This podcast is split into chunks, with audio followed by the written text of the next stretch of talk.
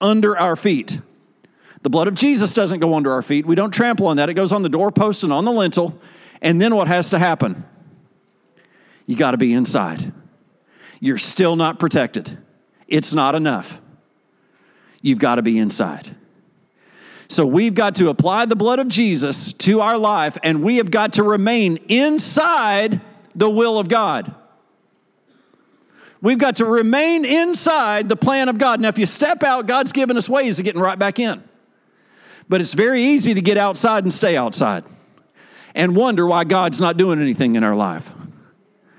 And God's response is, I've done it all. Would you just follow my instruction? Get back within the walls of where I am. You get back within the walls and apply my son's blood to your life. I will protect you. I will provide for you. I will respond to you. I will hear your voice and answer your prayer. When you call on me, I will answer. Always. Do you hear me? Applying the blood of Jesus. I feel like my preaching's better than your responding. Thank you, Bill. This is a game changer. You applying the blood of Jesus to your life. Have you ever heard the expression to plead the blood? What do you normally plead? What do we know in our natural world? What is our normal plead? What do you plead? Guilty or not guilty? And the Word of God teaches us through the New Covenant, we don't have to plead guilty or not guilty, because if that was the only choice we had, we only have one plead, and it's guilty. But that isn't the plead that we get. We get to plead the blood of Jesus, because it is what rights our wrongs. It is what clears what's behind us. It is what causes my past not to direct my future.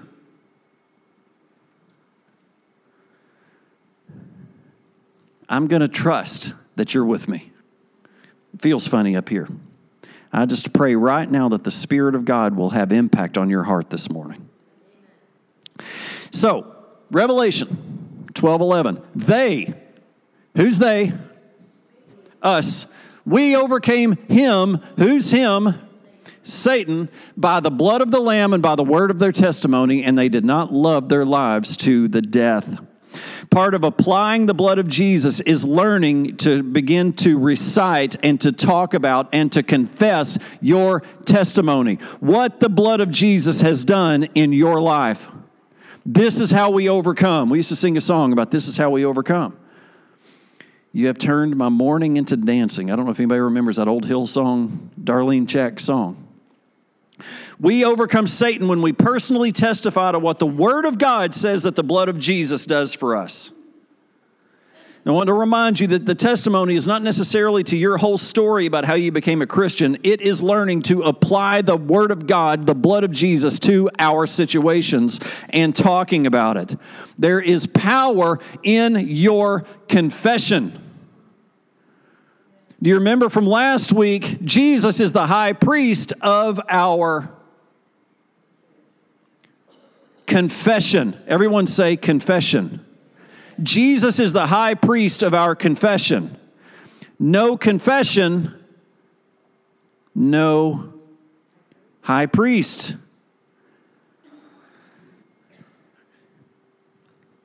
Can the light turn on just for a second with how important your words are? You overcome Satan by your words. When your words line up with the blood of Jesus, you overcome Satan. You. We're not talking about a victory for the nation. We're not talking about a victory for the church. We're talking about a victory for you.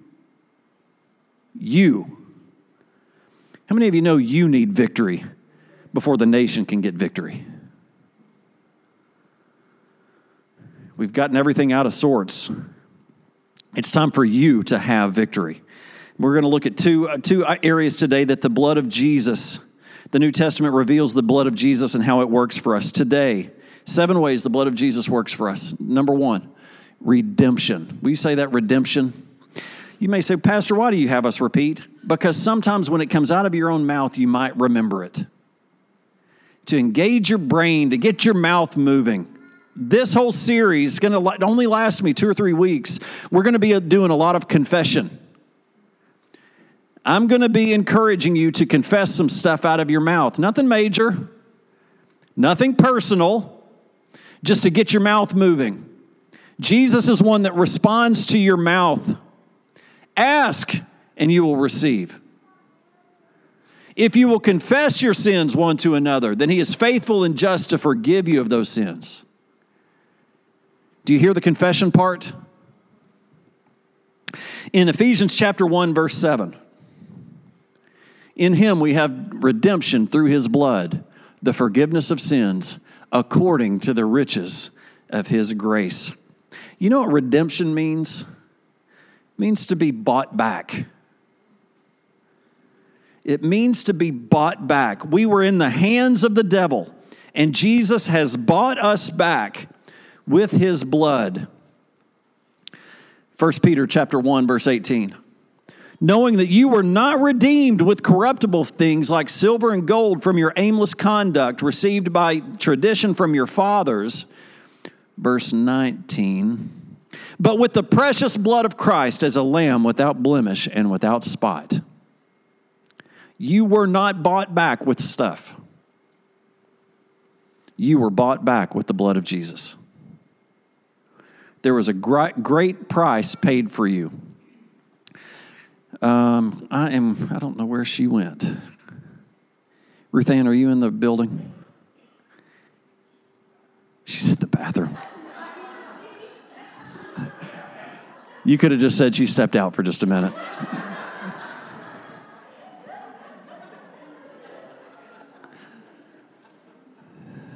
So this will be on the internet. This will be everywhere. So.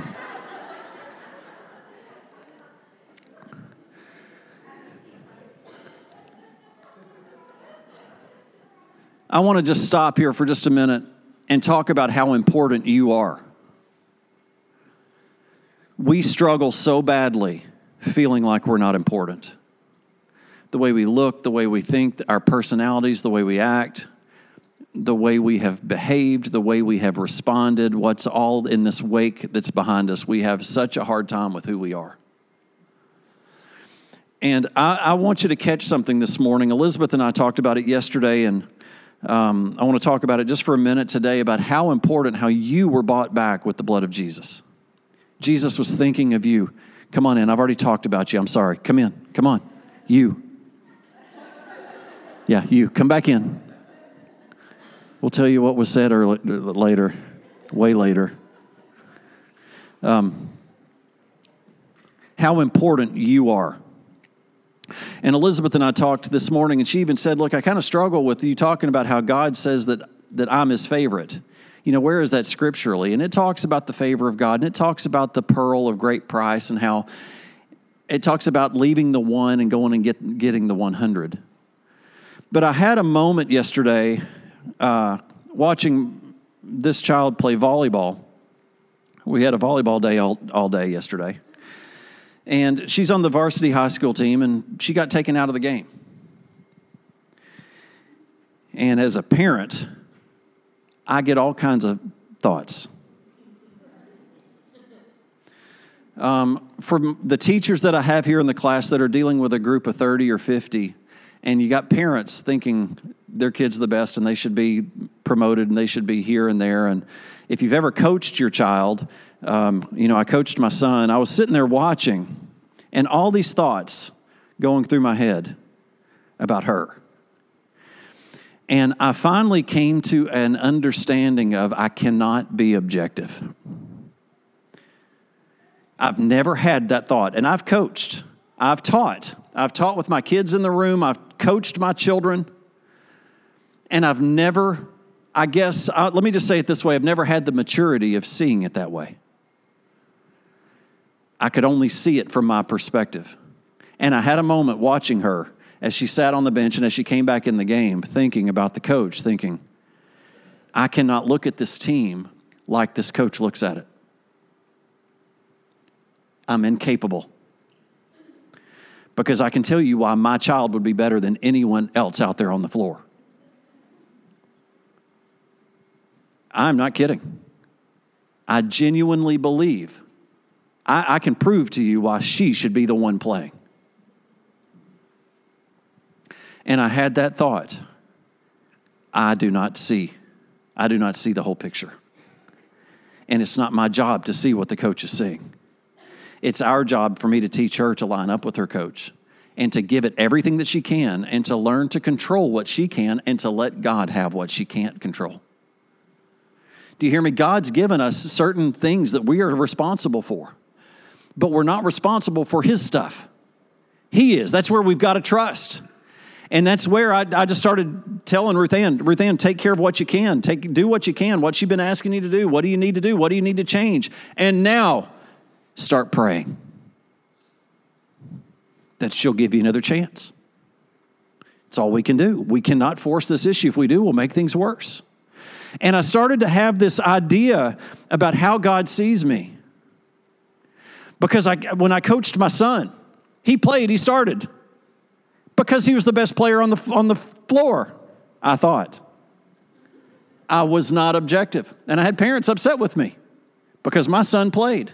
Well, why wouldn't he play? He's the best player. I could not see it. But what I can see is that that's how God sees me. He picks me. He thinks I'm the best one. Do you know that that's what He thinks of you? I can genuinely say, I believe in my heart. Now, this is not in Scripture, but I believe in my heart that God thinks you are His favorite. He created you. You are His child. He can't see you any other way. But that you are that sparkle in His eye. That He, if you were the only one here, He would have paid that price for you. It was a real moment I had on the bench while my child was sitting on the bench. That God says, you know what? That's a struggle right there, but I want you to look at how you see her because that's how I see you. And you're sitting on the bench and you're having a hard time and you don't know how to deal. And I want to get you back in the game. And you are my favorite. With the precious blood of Christ. With the precious blood of Christ, knowing that you were not redeemed with corruptible things like silver and gold from your aimless conduct received from tradition from your fathers, but you were redeemed with the precious blood of Christ. You were bought back. Peter, using this word of the Lamb, he is showing a direct correlation to the Old Testament. A lamb without blemish. Jesus was without blemish, without original sin. He was without spot. He was without personal sin.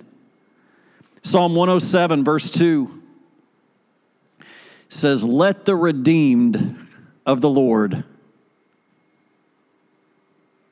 say so. Say so. He who has redeemed from the hand, whom he has redeemed from the hand of the enemy. Why is He commanding us to say what Jesus has done for us? So that you overcome. This is God's plan for you overcoming. It is based on what comes out of your mouth.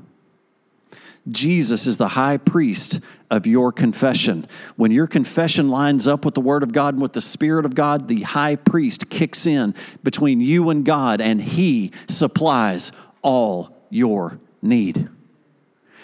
The high priest, Jesus being our high priest, He has access to everything the Father has. You can see that release from heaven comes through Jesus Christ. When my confession lines up with Him, it is your confession, your testimony, that makes the blood of Jesus work for you. If you do not get it out of your mouth, the blood stays in the basin.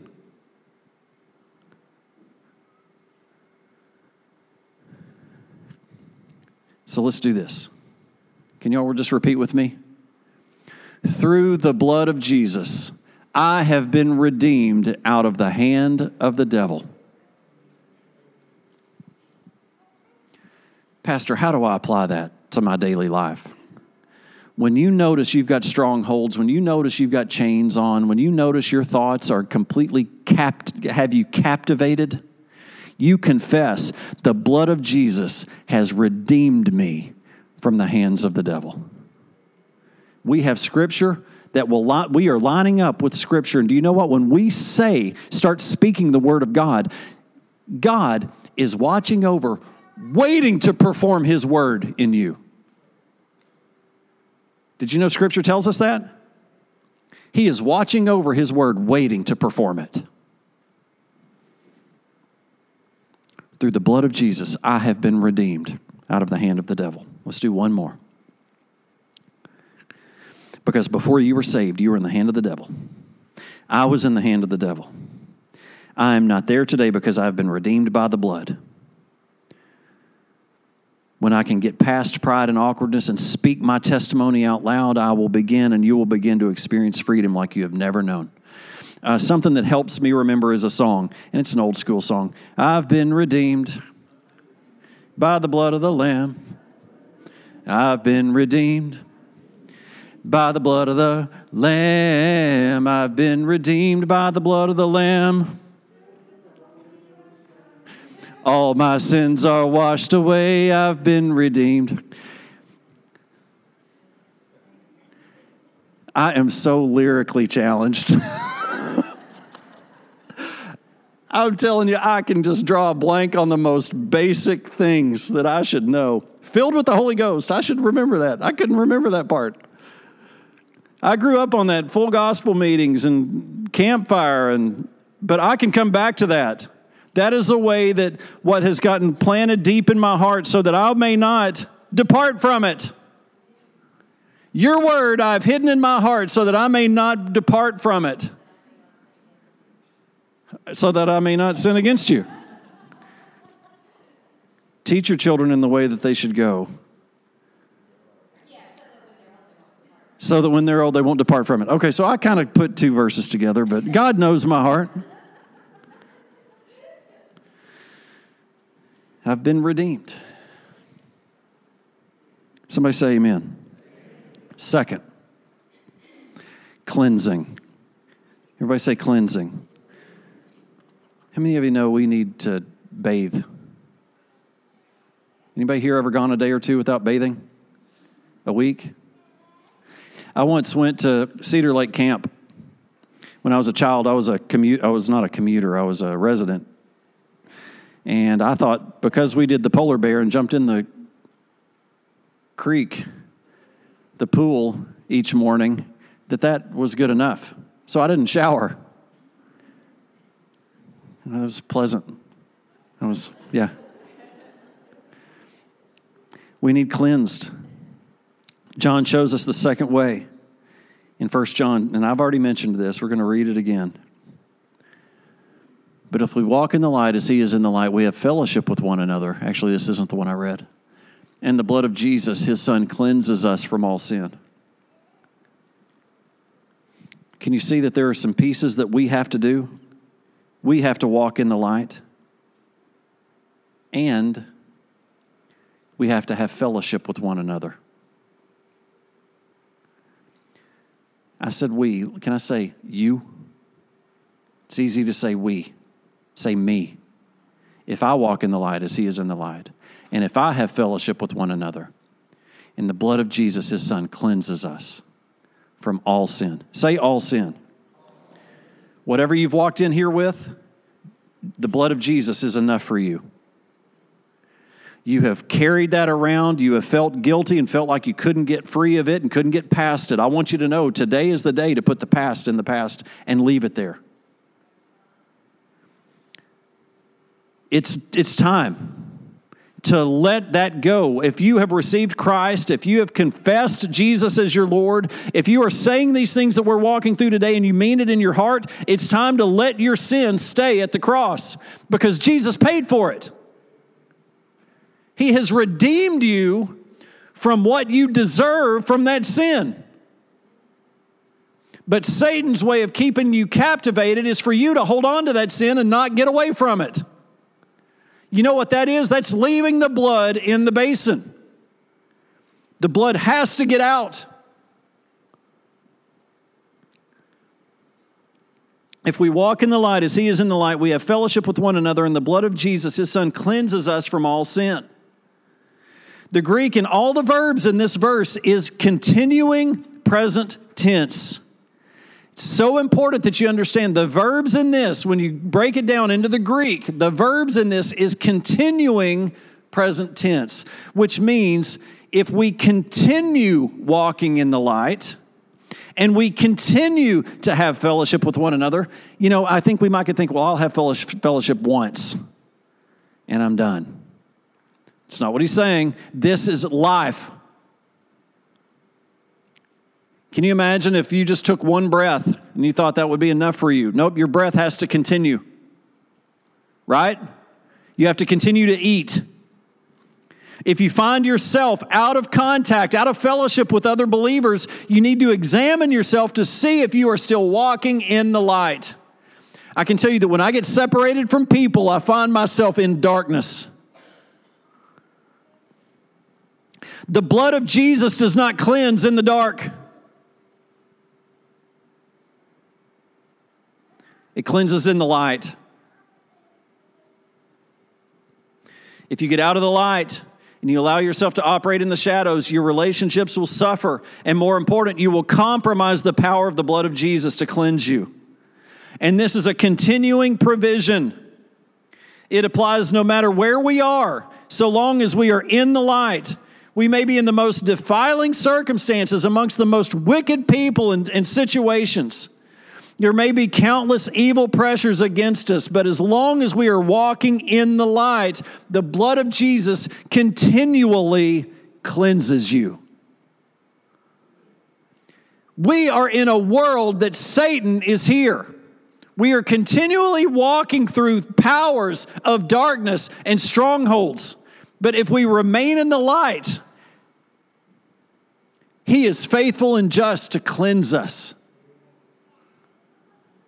Can you see how powerful this is to stay in the light and to stay cleansed?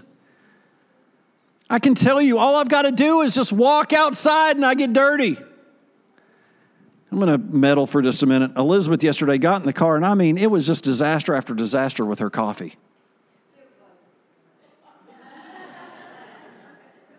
I'm like, are you kidding? What are you doing? She couldn't even get in the car. She didn't even make it in the car, and it spilled. Then she spilled it in the car. Then she spilled it on herself. And that's just her. That's not even talking about me. Do you know how easy it is to pick up dirt? With your eyes, with your ears, with your thoughts. I can barely make it through worship practice without a negative thought or without a challenging situation or thinking about what I'm walking through or thinking about what I'm about to have to go face or thinking about people that have hurt me. Is it not so easy to pick up dirt? That's why I continually have to come back to the Lord and say, whoa, check my heart. What just happened right there? Why did that thought come in? Lord, I forgive that person again. And more than likely, I've hurt them, and I ask you to somehow help them to forgive me. I can't control them forgiving me, but I can control me forgiving them.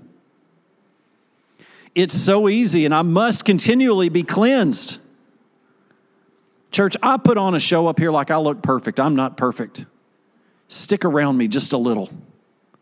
You'll find out. Not perfect. I have thoughts. I'll just leave it at that. I must be continually cleansed by the blood of Jesus. Left on my own, I wind up in bad spots. The blood of Jesus doesn't cleanse in the dark, and it is a continuing provision. Psalm 51. After David had been convicted of two terrible sins in his life, of adultery and murder, he turned to God with a tremendous cry of repentance and plea for mercy. Look at this scripture. Purge me with hyssop, and I shall be clean. Wash me, and I shall be whiter than snow. This is coming from a king.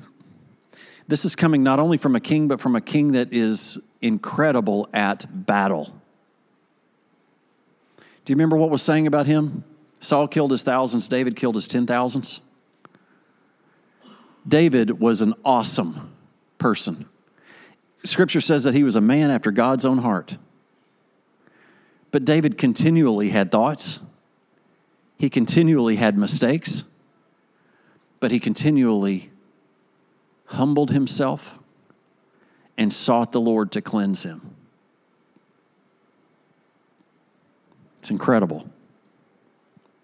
I want you to notice the reference to the Passover with the hyssop. That cleansing power. What assurance to know where you can go when you're guilty. Did you hear me? Do you know where to go when you're guilty? There's a place. And it's the blood of Jesus. It's the only thing that can undo your guilt. And it doesn't make you innocent. It makes you right with God. You're not innocent. You did it. My sins, I did them. I'm not innocent, but I'm made right with God. What an assurance. Do you know the world doesn't know where to go? We do. We have a place to go. The billions of people who are guilty and don't know where to go. Imagine what it would be like to live with that kind of guilty conscience, to be tormented with the impact of your sin and not know where to go to find forgiveness and peace. And that is the condition of humanity today. Let's close with this confession. We all say this with me. While I walk in the light, the blood of Jesus cleanses me now and continually from all sin. While I walk in the light, the blood of Jesus cleanses me now and continually from all sin.